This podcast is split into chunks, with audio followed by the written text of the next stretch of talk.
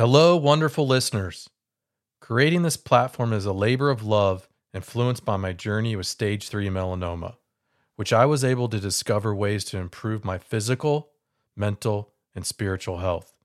Through this chapter, discovering a purpose to help individuals in a more direct way. By donating to Patreon, you're helping Wellness by Design Group to produce quality content, bring exciting guests, and improve the show.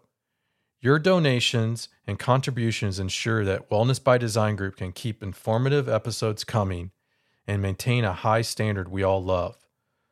We are all grateful for any and all that you do to help. Thank you. Welcome, friends, family, and guests to the Wellness by Design Group podcast. I am your host, Rob Moffat. I would like to welcome today Tara Hakala with a master's degree in physical therapy to the Wellness by Design Group podcast. Tara, this day's finally here. We've been talking about this for a long time, Yes. and I'm so humbled uh, to finally be here with you sitting across from me. Um, we've been talking about this, and you've been listening to me for hours and hours talk about this opportunity and potential, and and me even wavering whether or not this is a good idea, and you encouraging me to keep going, and the unsolicited um, encouragement. So I want to thank you for that. Of course. Thank you for having me. So let's start um, really about getting to know and understand a little bit better about what exactly Tara does in terms of cranial sacrum, and there's other components to that. So let's talk about that a little bit. Okay. Um, well, yes, like you said, I am a physical therapist, and um, I've been practicing for over 20 years now. Um, I was first introduced to more manual therapy uh, probably starting in like 2004 uh, when I took my first myofascial release course. And uh, that class was life changing. It just introduced me to uh, you know, manual therapy where you really focus hands on with your patients. And before that, I was treating two, sometimes three patients at a time in an outpatient setting. I really couldn't, you know, spend time hands on focusing. Um, so, you know, fast forward now, I that's what I tend to do the most is Right. just really work on my hands on therapy. Um, the craniosacral therapy is uh, one technique I do every day with, with all of my clients. Um, craniosacral therapy is a gentler touch, and it's uh, treating the bones of the body, and the overall goal is to calm down the nervous system. So it's treating the, when they say craniosacral, they're talking about the head, the cranium, and the end of the spine, the sacrum. Uh, but really, you can feel that craniosacral system and the rhythm, we refer to it, throughout the entire body, all the bones of the body And that's when you're you're talking to me about kind of the you know, a rocking. the rocking. motion. So, how it works is our body produces a fluid called cerebral spinal fluid, and that fluid comes out of our brain and and then is encompassed around the brain and the spinal cord by a sac called dura. And so when our body produces that fluid, you feel an expansion of the bones, and then our body stops producing the fluid, and that the bones go back to their normal, natural position. A lot of people think our cranial bones are atta- are fused together once we get older, but they're actually not fused. They're attached by sutures, and so they are constantly expanding and then going back to their resting position. And that motion, I should feel it six to ten times a minute. Hmm. Is kind of a rocking motion of that expansion and then back to the resting position. But what's your you, with all the the patients that you have seen over the years? Typically, when they show up, where is that cranial sacrum It- at? It, Does it vary? It, it definitely varies. Uh, what I do find interesting is when I see a lot of children, they're often moving pretty well. Sure. And I'm not sure if that's because they haven't had as many traumas in their life, although I know from watching my own children, they're constantly falling and Right. bonking into things. Um, I, I'm not sure if it's just their nervous system has not been taxed as much and they can self correct better. Um, but it does vary. There's definitely people that I check, and I would say it's not their craniosacral system that's a problem. It's moving perfectly fine, but maybe they just have tight muscles or something else going on. So um, it is common that it can be off, but but there's a lot of people that have a very normal craniosacral rhythm. Well, for myself, I feel like if I don't see you for a longer duration, I get off. Mm-hmm. You know, versus if I'm you know consistent weekly or biweekly, it seemed like it didn't get off as quickly. Right. But if I'm you know I get like a three or four week gap, sometimes I was off. Right, and I think. Um, often maybe people have been off for many years, whether it's from a car accident or a, a bad fall or something, or just clenching their teeth and and that has shut them down. And often I can correct it, but if it's really been off for many years, I think our body reverts back to that old position.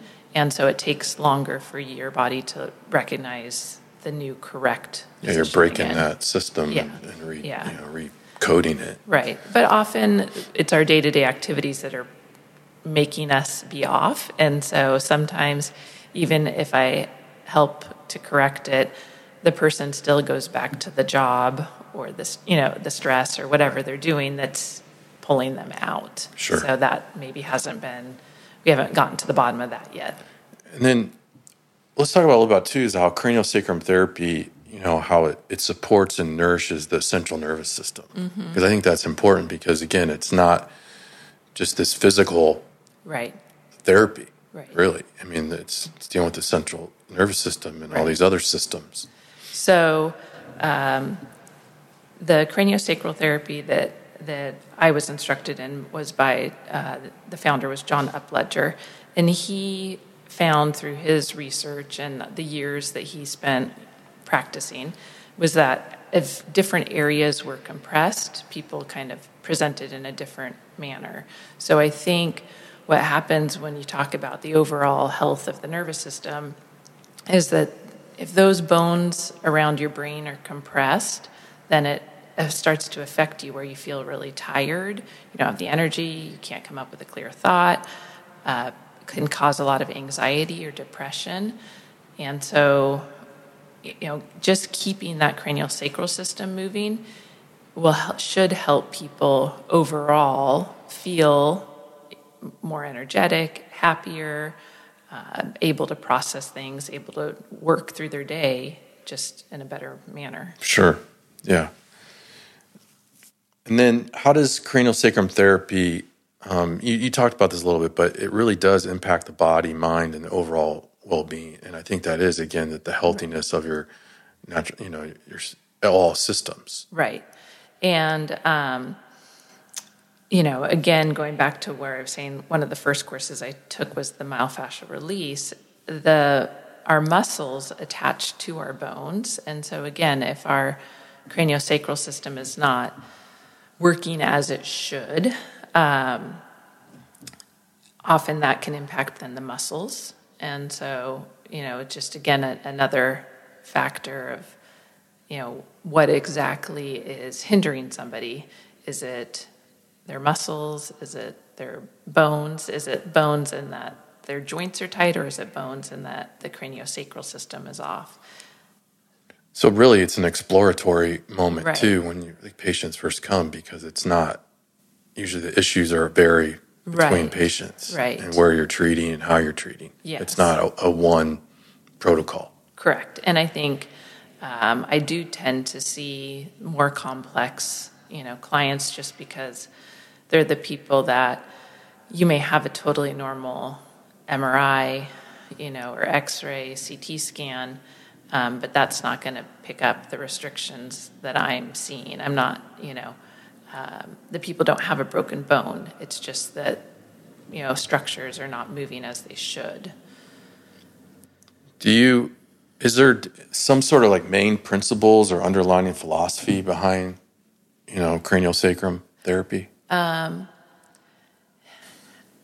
I don't know if I'd say there's main philosophies, but I mean, I would say one thing that I do think is interesting is that you know John Upledger used to always state that the craniosacral system was the first system that started moving when you were first conceived, mm. and it's the last system to stop moving when somebody passes mm. away. So, the thing that I find fascinating is it's clearly a very important system if it's the first thing that's right. moving, and yet I don't think, I don't know, you know, majority sure. of doctors or anyone in this world really knows about it. Well, that, and, that's why I wanted you on here because when I bring it up to somebody, they're like, what? You know, so yeah, that? so I mean, it's it's, and it's a big word significant. Too. It's yes. a big word. Yeah, you, you know, know, when you when you say it, so it's, it's encompassing, you know, that whole area, encompassing our brain and spinal cord, which is, you know, we have to have our brain and spinal cord to live. Absolutely. So. And then through that, you you went and you brought up a little bit of this education of visceral manipulation, right? And you know how they, they talk about how emotions are stored in the organs, right? And so, how did you start with it? That. How did okay. you get to yeah. that? So another um, group of classes I've taken is visceral manipulation uh, courses, and um, that's treating the organs of the body.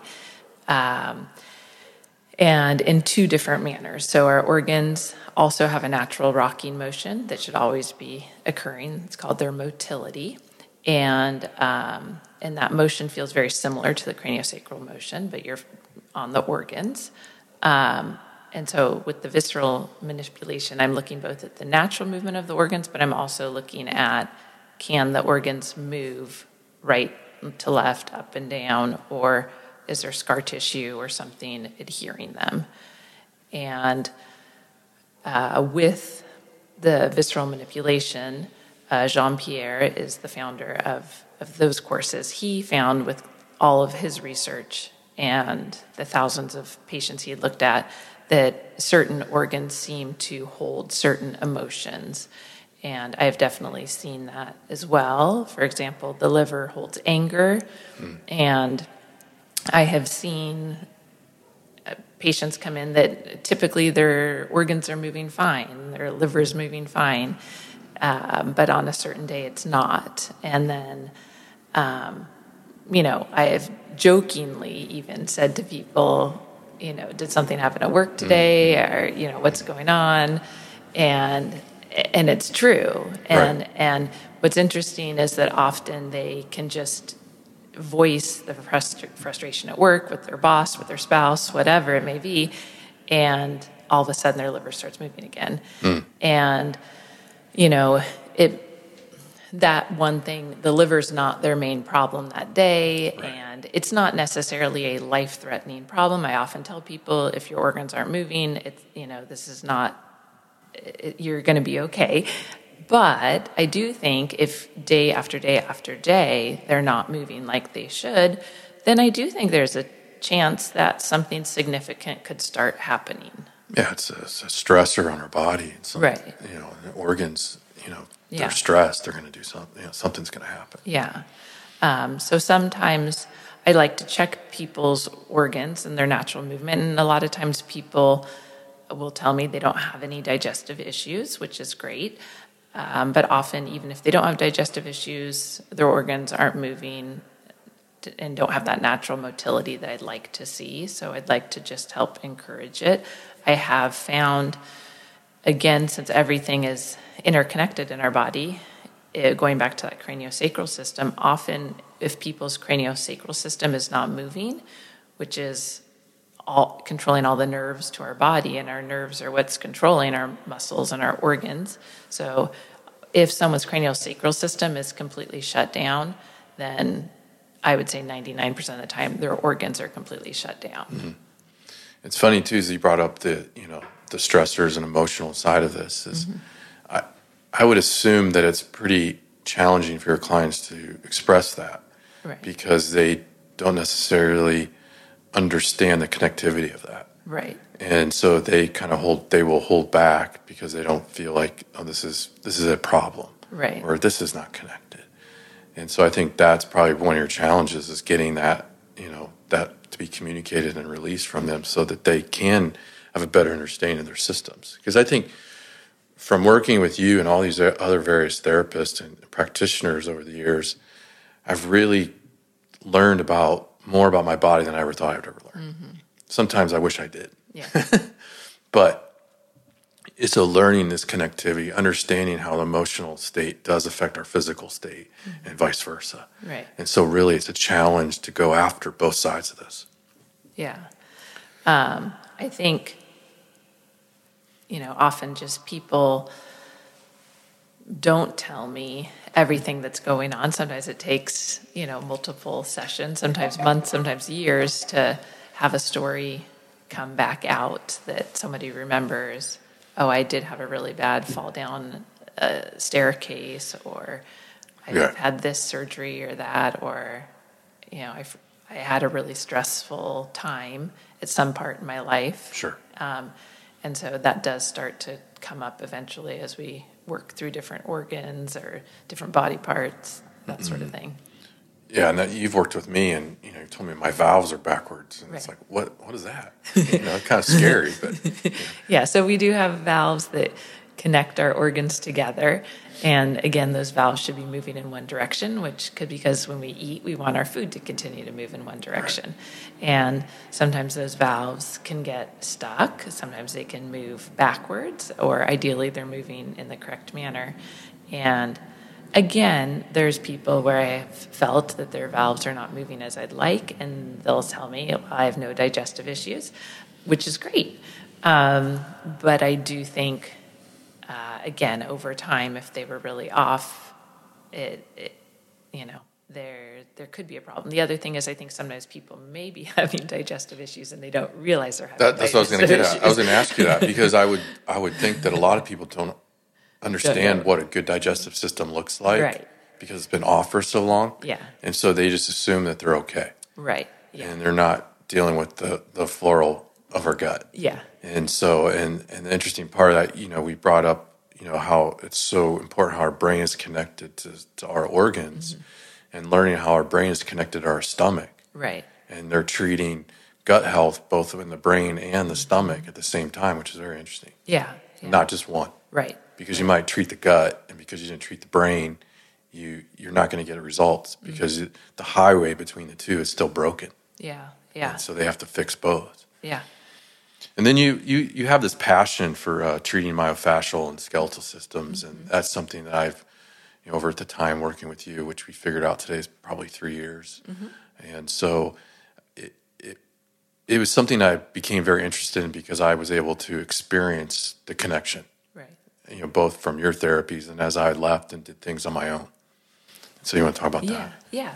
Um, so the myofascial release is definitely a passion of mine and and something you know I use on every single client that I see. Um, so myofascial release, myo stands for muscle, and fascia is a never-ending tissue in our body that runs three-dimensionally around all of our organs, all of our, around and through all of our muscles, our bones, everything and and it connects everything together. So that's really where you could stub your toe and end up with shoulder pain because it's it's all connected. Um, the fascia has two components to it. It can be elastic and it can also be fibrous. And when studied under a microscope, they found that fascia can exert up to 10,000 pounds of pressure per square inch. So you know, it's very strong, and if it's tight, it could really cause damage. Um, what ca- What over time is there something that we do or don't do that causes that tightness? I think that it's just not moving it through its potential. Okay. That it gets tight, and then once it gets tight, it loses its lubrication. There is kind of a lubrication around the cells of the fascia. And once they get tight, they get less lubricated and then I, our cells are always multiplying, um, and often when they're just not healthy cells, they're just re, now regenerating in an unhealthy manner. So it just kind of becomes a cycle. Is there any connectivity between the fascia being tight and our muscles being tight? Yes, yeah. So those that fascia is running through the muscles and around the muscles, and um, you typically when we stretch, people are told to stretch for like 15 seconds, 30 seconds. Um, but the fascia they found really needs to be held for about 90 seconds in order to really effectively start to stretch and to see a difference. And so often when people tell me I stretch all the time, but it doesn't do anything, I will ask them, How long are you stretching? And I often feel they're not seeing that benefit because they're not stretching the fascial component. So, my explanation I often use is that if that fascia is running around the muscles, I think of it as like casing around like a sausage or a mm-hmm. hot dog. Mm-hmm. And you could, if you only stretch for 15 or 30 seconds, you stretch the muscle inside. But if that casing is the exact same length, you're not gonna. Yeah, it's counterintuitive. you know, and and I often will tell people. Sometimes people think stretching is uncomfortable, so if you can only tolerate 15 or 30 seconds, then do it. It's it, you're at least addressing something and sending some signal to the muscles, and maybe they're also getting a little bit of relaxation. Um, but also to recognize that you're not getting that fascial component, and so it's not going to be as effective as it could be. And for my own testimony of fascial experiences, I can use a massage gun on my calf mm-hmm. and feel it in my head. Right. I can feel it pulling on right. my jaw. Yeah. And that to me was just so interesting. Right. Is that how connected it is. Mm-hmm. It's not just local. Right. And yeah. and what I have found before is sometimes if somebody really has a lot of pain in their head or severe headaches, uh, sometimes you know, sometimes if we have a headache, we want somebody to touch our head, but sometimes if you have a headache, you don't want anybody to touch your head. And so sometimes you can stretch somebody's legs and give them relief of their headache or neck pain, jaw pain. And when they feel already that they just can't handle any more stimulation to that area that's so irritated. Sure. So over the years, you treated a lot of clients. Mm-hmm. Um, maybe we want to talk about a few of those and, and, and what you went through and kind of the, hopefully the other side is a good yeah. result. Yeah. Um, I would say, you know, one example of the craniosacral work is that I definitely see people that have chronic conditions, kind of like you, that have had you know pressure in their head or headaches or jaw mm-hmm. pain for years. But I also see people where might just be something new. So um, I recently saw a woman who had a dental appointment just last week and went in for a cleaning and ended up having a cavity. And she needed to get her teeth cleaned, or uh, she got her teeth cleaned. Then she needed to have a mm-hmm. filling. Right. And she said, just sitting in the chair, she could feel um, that her head was getting tighter and tighter. And, um, you know, and then I ended up seeing her a few days later. It had not resolved, but you know, checking her and her craniosacral system was off, and her bones were not moving like they should. So, you know, it was just interesting to see. This is someone who went to the dentist feeling fine, left an hour later, and she said her head just felt very tight. She felt like her vision was compromised. She felt like she couldn't she just felt very tired mm-hmm. and then right after our treatment you know sitting up from the table she, she, said wow i can see i feel like i can see and i feel so much lighter um, so it's not that every time you go to the dentist right. you get off but i think based again on our overall health um, we can tolerate things and some people might th- not think going to the dentist is a trauma but sometimes if you're already totally maxed out at home and at work and everything and running to the dental office and you sit in that chair it's just that final tipping you know or they're just stressed because they don't stressed. like going to the dentist. Yeah yeah. And that could be part, part of it. too. It. and and depending on what happens that day root canal versus a teeth cleaning is right. very different. Right. I mean i've had experience with you where i've had dental yeah. experience and i could you and i'm not you know not moving. Right. Yeah. So um you know, that I think is an ideal situation where I got to see somebody just soon after their incident. Right. I fixed it and they felt great, you know. um, where I think other people have more chronic issues, and sometimes people have been um, going through years and years of, uh, you know, migraine headaches or dental implants or different things. Um, and often, or sometimes someone has braces, and that's a little bit of like, you know, you're, this uphill battle because I can adjust them and get them comfortable, but then they are going to next month go to the dentist, uh, yeah. the orthodontist, and so. But that's um, a way to, to help support, support those. Them. And I think that's the other challenge is that helping people understand that there are these support systems out there and therapies. Right. Again, it doesn't mean go not go to the dentist. Right. But there's these, you know, and also have the ability to recognize, like yeah. your patient did, that right. going there, she was off. Right. Versus a lot of us would just probably just keep pushing or take Advil or Tylenol. Yeah, or something, something and just not realize that there is a challenge. Right. And it doesn't mean that the dentist necessarily did anything wrong. Right. They didn't. No. But your body reacts to yeah. whatever they did in a certain way. Yeah. And I do think um, sometimes, you know, I do think our body is smart and I think our body can self correct at times. But I think there's other times when we're just too stuck um, to you know, or, and maybe we're just taxed overall our nervous system, and we can't self correct. Mm-hmm. Um, one example, another example I was going to give of craniosacral therapy, but not with the head or you know sacrum, is that I was seeing a client that had um, she was going through a lot of dental work, getting multiple implants put in, um, but through talking to her and telling her, and I was explaining to her that craniosacral system, and that's what I was treating. And at the same time, I was also telling her I can feel the craniosacral system anywhere in her body. And so she said, I wonder if, if my wrist is off. And she explained to me that when her daughter was a baby, she was trying to fold up her daughter's stroller to put it back in the car and she couldn't get it to close and she was pushing and pushing and then it finally just you know kind of collapsed and she jammed her wrist mm.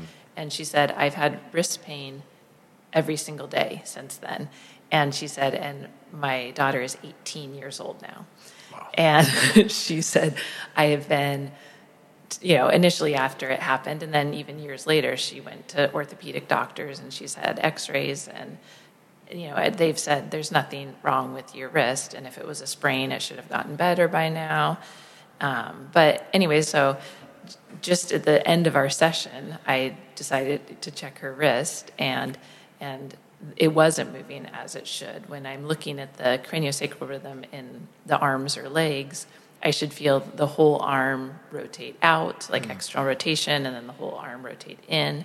And for her, her forearm was going one direction and her hand was going another direction. That in that rhythm that I'm feeling, it's not something that you're physically seeing, but you're feeling it.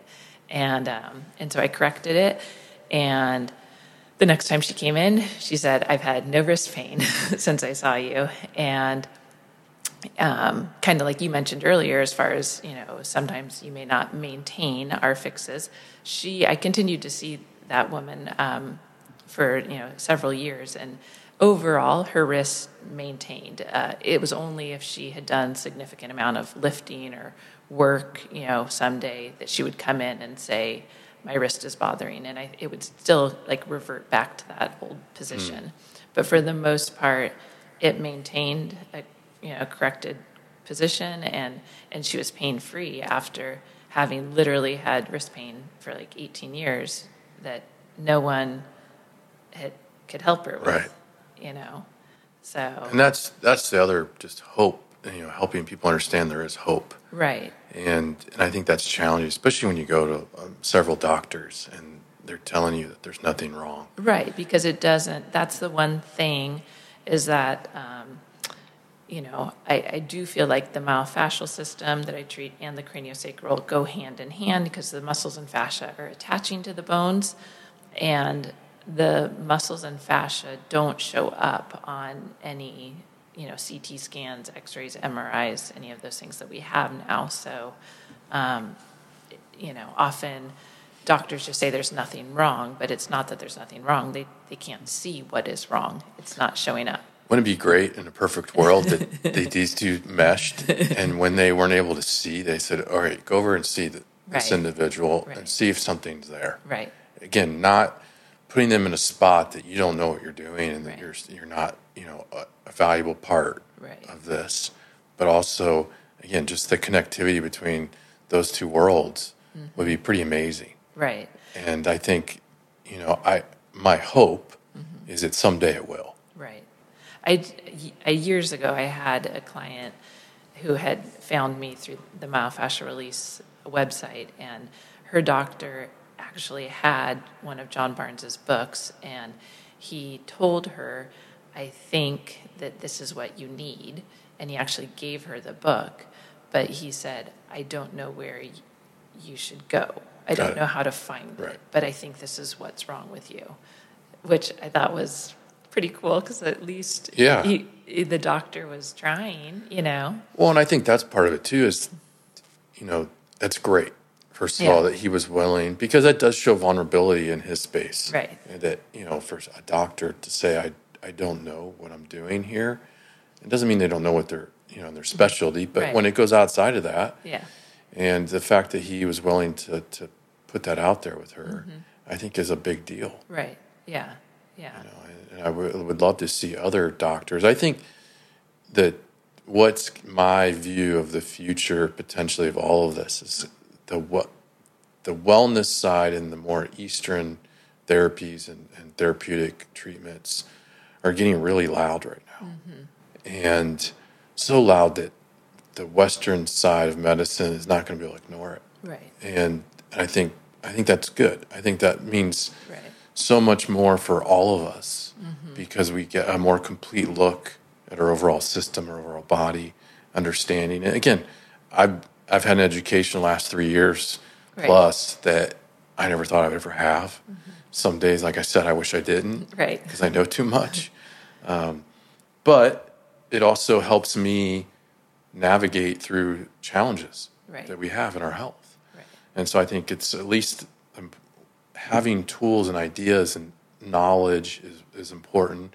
Having people around you that you can have discussions with, you know, whether it's, you know, how I found you was through another chiropractor. right, And she said, hey, you might want to go check out Tara. She mm-hmm. does cranial sacrum therapy. Mm-hmm. I, again, not knowing what that was, I said, Right. sure, let's go. I think that's for me is when I was experiencing, we'll get a little into this right now, but when I was going through this chronic challenge in my, I'll call them my sinuses, and going to any, you know, going to the ENTs several times, getting CT scans, mm-hmm. And again, not knowing what the challenge was. No one could tell me right, you know, and they, they all they wanted to do was give me antibiotics, which I didn't understand why right, because I didn't have anything. You know, could there be a virus there? I don't know, but again, it was it was interesting. And so working with Lisa, she recommended I come see you, and really it was you know a time for you know for you to help me with what I didn't know what it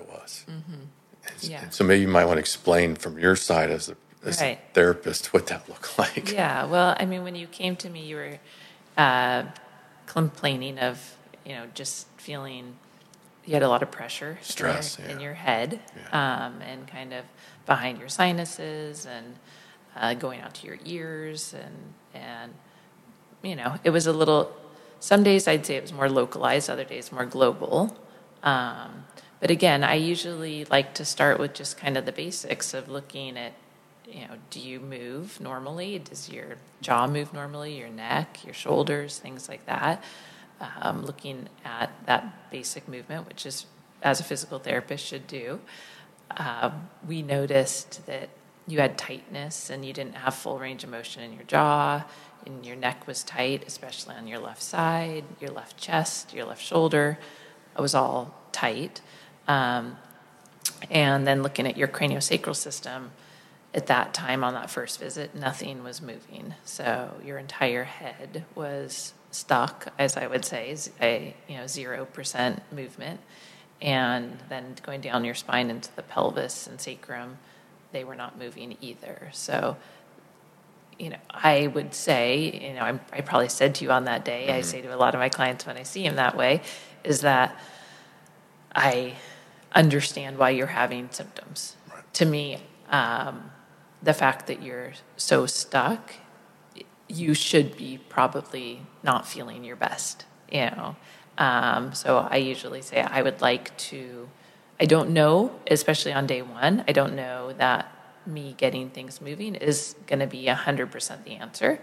But what I'd like to do is try to have you have, you know, a good good posture where your shoulders are even, your hips are even, your head is straight, and you don't have as much tightness in your myofascial system and your craniosacral system is moving 100%.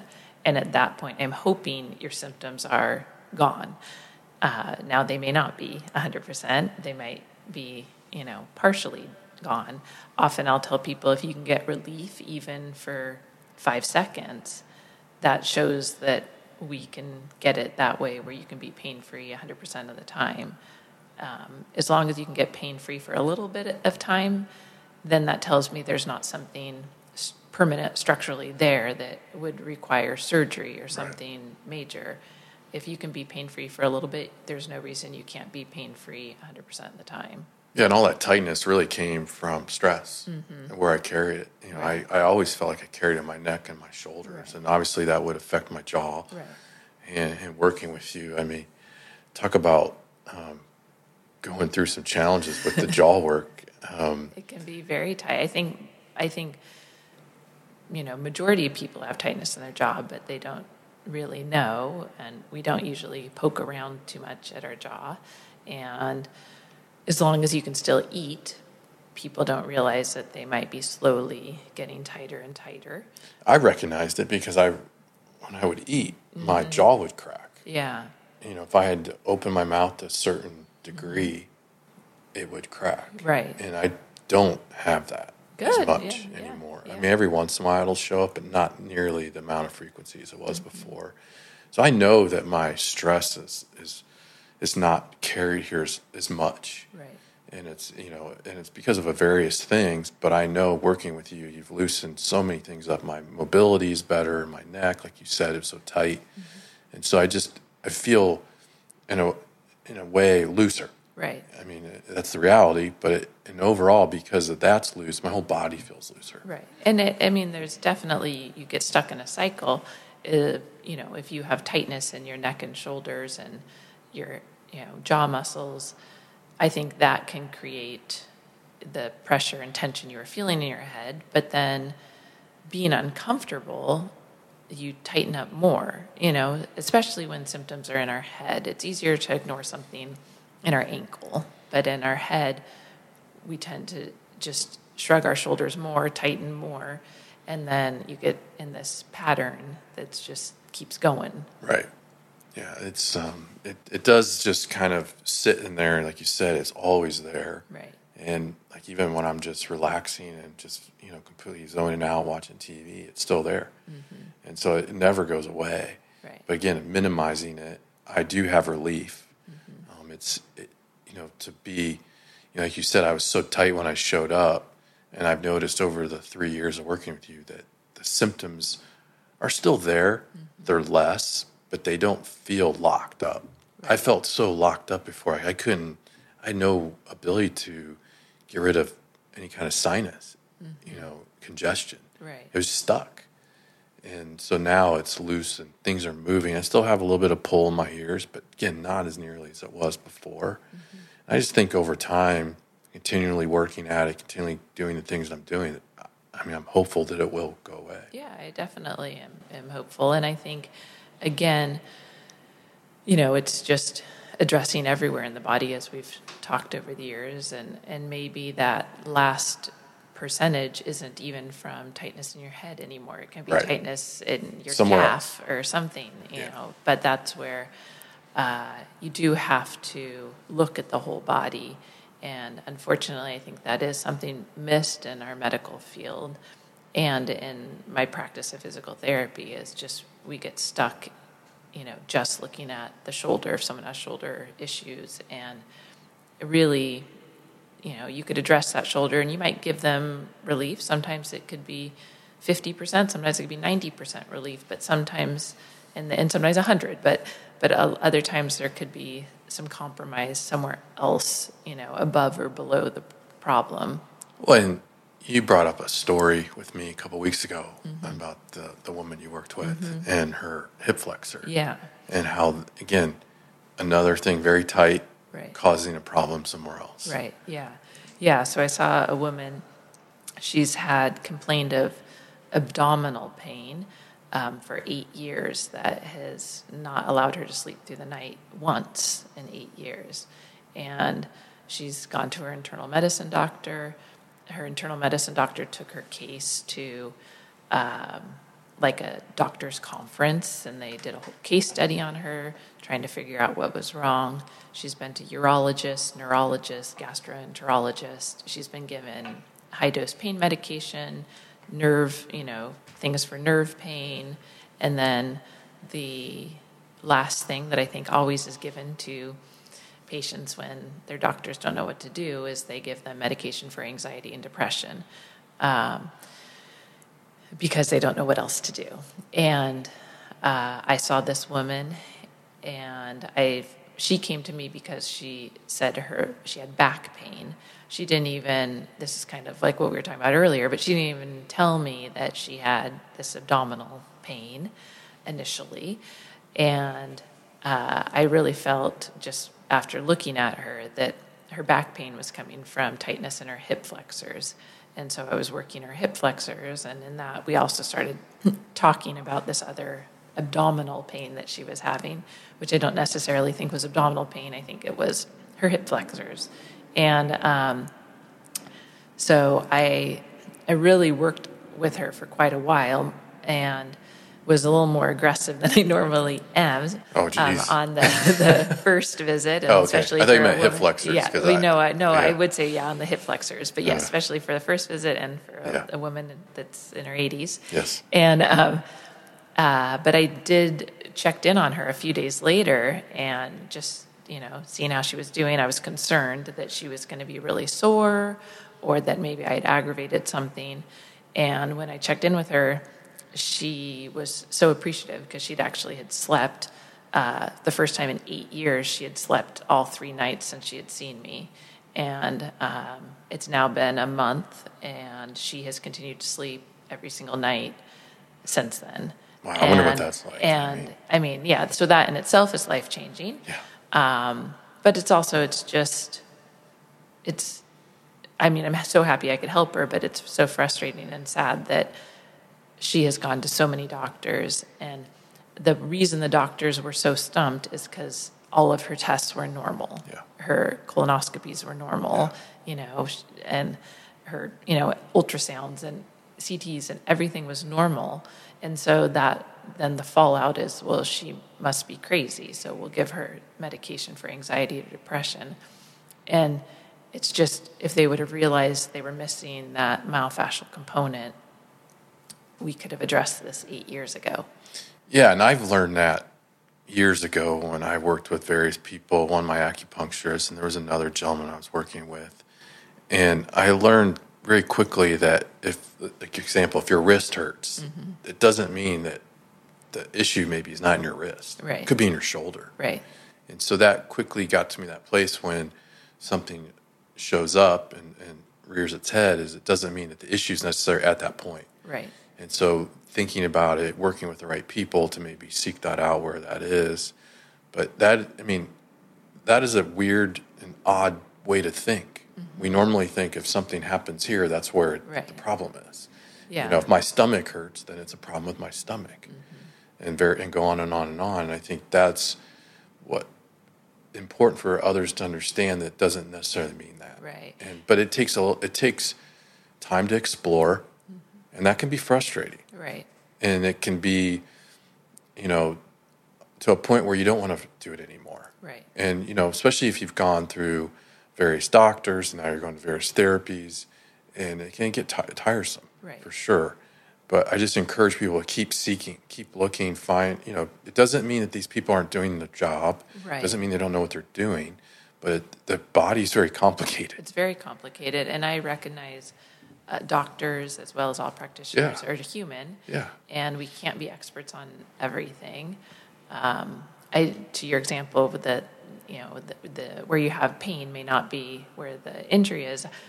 I think the most common example people know is that people know, like when you have are having a heart attack, you get left arm pain, and so I try to give that example of you know the heart can refer down to the left arm, so it's the same thing with all the organs and the different muscles they refer pain. Uh, another example is the different muscles in our face can they actually refer pain to certain teeth. Uh, so I have had clients that have complained of tooth pain, and then they go to their dentist and have X-rays, and there's nothing there, which is good, but they still have tooth pain, and then we will realize that their pain is actually referral from a muscle in their jaw. I've had and that. and the, yeah, you have, and and the you know I think the important thing is you don't want anybody to go through a root canal or have their tooth pulled that really doesn't have a dental issue. So, you know, it, it is important for, it would be great if everybody, but especially healthcare practitioners, recognized that when someone has pain in a certain area, if they knew, like, well, what refers to that area, and then rule it out that way of what could be wrong. Yeah. And over time, so you know, we saw each other for a couple years, and then I had my diagnosis, mm-hmm. cancer, and you and I have talked about this over and over, and you know, still unknown, right. but just having the conversation, and I think really it's for me, it was just it wasn't about pointing fingers or saying this happened. It was more about again being more aware of our systems and our what happens and right. what that can do. And so going back to kind of you observing me over that time, mm-hmm. you you witnessed something. Right. So we said early on that your tightness was primarily on your left side.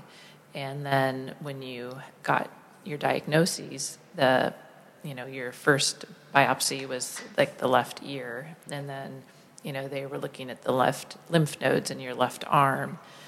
And so, you know, we don't know to this day, but what I do know is that our body tends to hug a lesion, is kind of a saying we use, where we our body kind of collapse around an area that that needs help.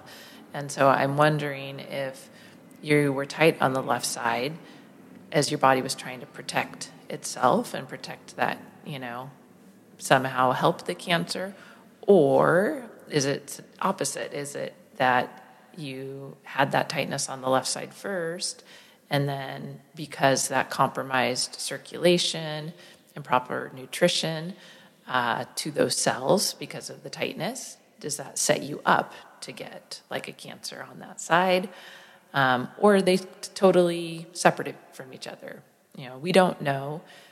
We don't necessarily need to know. Yeah. Uh, I like to problem solve, but yeah. but well, I think, but I think it's good to be aware, and it's just a reason to stay stretching and mobile everywhere to hopefully you know allow all your cells to have proper nutrition, circulation, you know everything, all of our joints lubricated, all the stuff that we're supposed to get every inch of our body.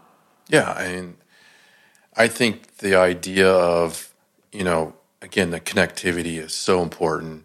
Um, working at things all the time is important because, again, we get off. Mm-hmm. And there's different stressors in our life, different seasons in our lives. And so we have to continually work at this. And, um, you know, I think for me, even working with you through my immunotherapy and just having some of those challenges and side effects, mm-hmm. you know, it was really important for me to build a team around me as I was going through that to help support it. Right. And I, I feel like working with you, you kept me loose. I think, again, that lubrication, because people complained a lot. I had a little bit, but not a whole lot of joint pain. Mm-hmm. But there's people that online that are just riddled with joint pain. They can't right. even hardly move. And, you know, again, there's probably other challenges there that cause that. But again, I wanted to make sure that I had a, a support team around me not knowing what it was going to look like. Right. And so I was so lucky and grateful to have met these individuals, mm-hmm. you being one of them, that I could work with through whatever challenges right. comes my way. Right.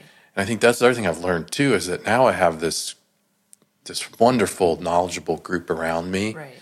that anything that shows up in my life, I have a team that we can look at it Right. and figure out a way forward.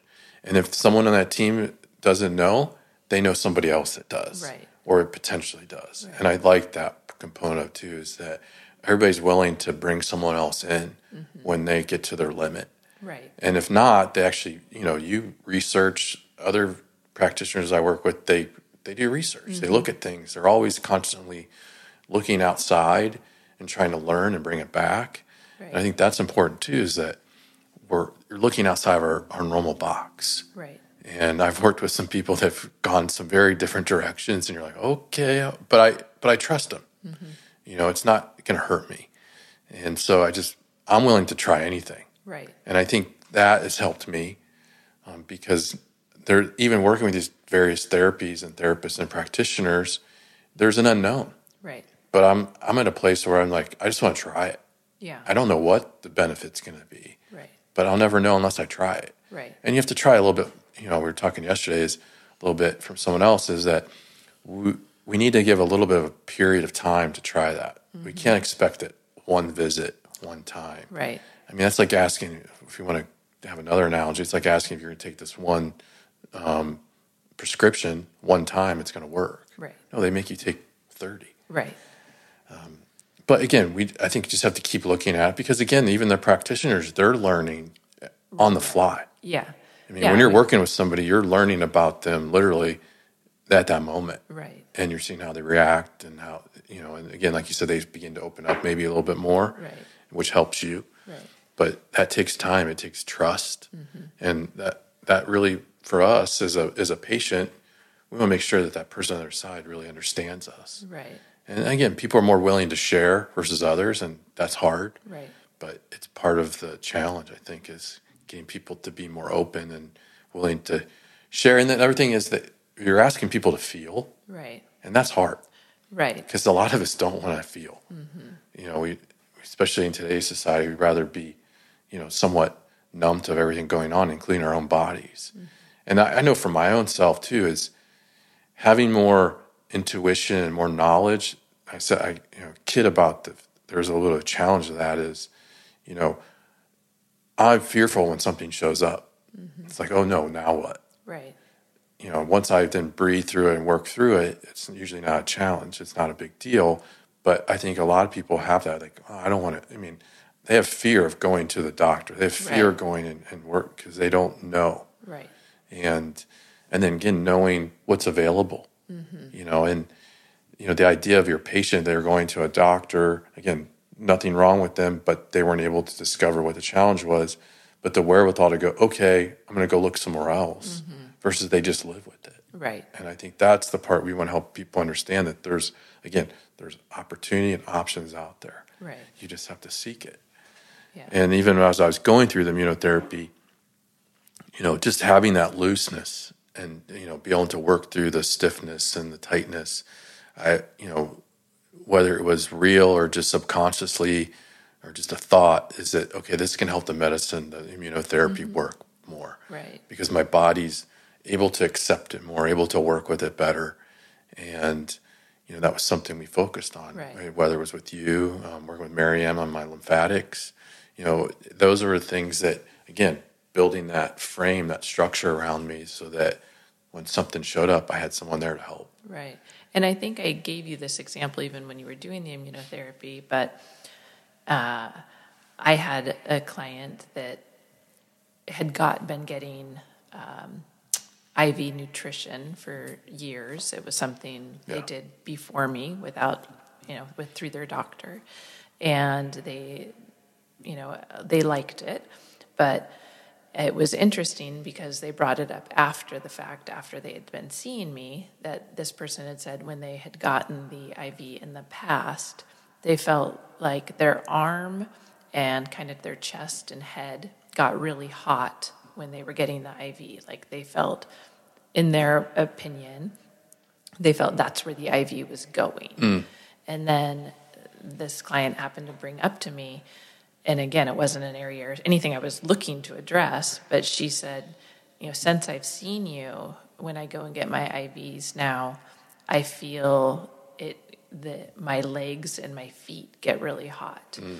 And she was again appreciative and would say like, you know, I think bec- you know, because of the stretching we're doing and the you know, myofascial release that it's the IV can now travel through the restrictions in my legs and can like get to my whole body. And and again, I have no medical proof of that or anything. It's just you know somebody's anecdotal story, but uh, but it is fascinating and something to think about. And she was feeling it, and it was consistent. And she did IVs for months, if not mm. years, before meeting me, mm. and then you know had it changed all right. of a sudden once we had started you know treating her. So. Um, you know, it's it's just interesting to know, but I think that to your point, I don't think my opinion is I don't think it could hurt to stretch somebody. And if that allows a medication or a vitamin to penetrate someone better or be better absorbed in their system, then you know I think it's got to be beneficial. Yeah, absolutely. What do you see the the future of cranial sacrum uh, and and the therapies that you work on? I mean, how do you see it you know in the future is it going to be more acceptable or, i mean is it there's going to be change in the therapies you know new studies new right. new practice yeah I, I hope so i hope that that more people are knowledgeable about it even if they're not necessarily trained in it but that they know about it um, i do know that both uh, john barnes and john upledger the founders used to always preach that their dream was that every baby, when it was born, would receive their treatments on day one. And I've always thought about that, and I always thought that would be so cool because, uh, you know, the birthing process is a wonderful experience, but it can also be very traumatic. Mm-hmm. And, and I think, unfortunately, people could come into this world with their cranial bones off or jammed or tweaked, you know, just from the birthing process. And then who knows how long they're stuck. They may be stuck like that forever until they seek care in their 40s, or we don't know. We don't know.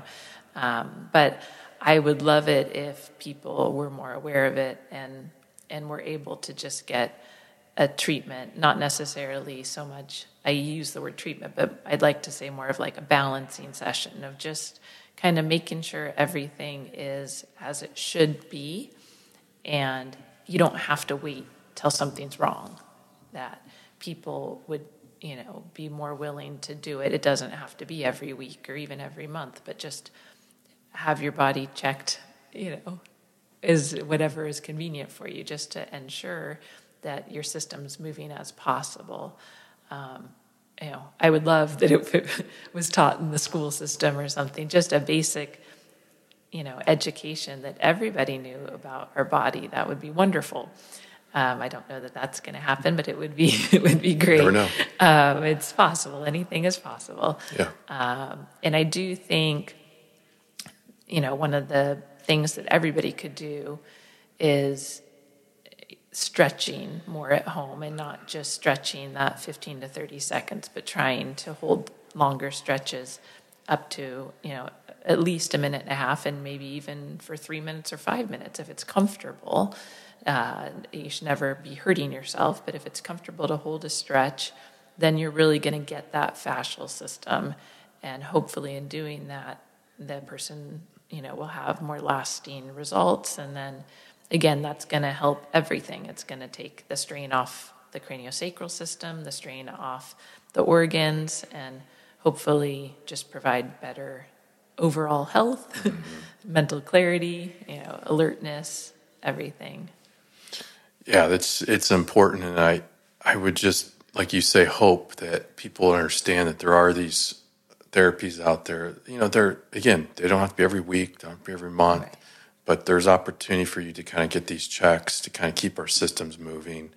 Um, it's going to be part of my overall protocol and fabric the rest of my life mm-hmm. um, because I see the benefits of them. Right. I'd rather keep up that way versus what you said than I have to deal with it later when something shows up. I think it helps our bodies um, have more resiliency and, and fight the things that do show up. Right. And obviously, as we grow older, there's benefits to all these things too. Right. Um, if I have more mobility because because of because of that's a huge benefit. Right. And so I think that's the other thing too. As we age, we really need to look for these opportunities um, because, again, I don't want to be at a point where I'm stuck, literally stuck. Right. And because I didn't look at it earlier, I maybe be able to get 10% back versus if I'd been working at it, it might only get 10% off. Right. Exactly. And then so to return it back to, I'll call it zero or normal or, you know, is, is much easier and probably much more achievable. Right. Uh, makes your job easier. Yeah, yeah, And- and- yeah, and it is. I mean, I would say clients that do actively stretch and take care of themselves, um, or you know, are getting different therapies more frequently. Uh, I can tell a difference in their tissues, and it is you know, um, they're more comfortable, but I can physically feel that tightness is just not so restricted Yeah. you know, Right. and it responds quicker. I think as you get more treatment, uh, your body can respond better to whatever treatment that may be. Um, it just kind of, I think, knows and uh, relaxes easier. I agree. Well, Tara, I want to thank you for your time today. It's been great. Again, I appreciate all the work that you've done with me over the years and the knowledge you've given me and the conversations. We've talked a lot of hours um, about many, many things. Um, you've always given me a, a level of education, and I appreciate that because I, I want knowledge and I'm always seeking it. So I always like working with you. Well, thank, Thank you for having me. Yeah. And, uh, I mean, I, I love that you're always seeking knowledge. That makes it more fun to work with people like you. Yeah. all right. Well, have a great day. Thank Thanks. you. I look forward to this ride and encourage you to come along. Hold on.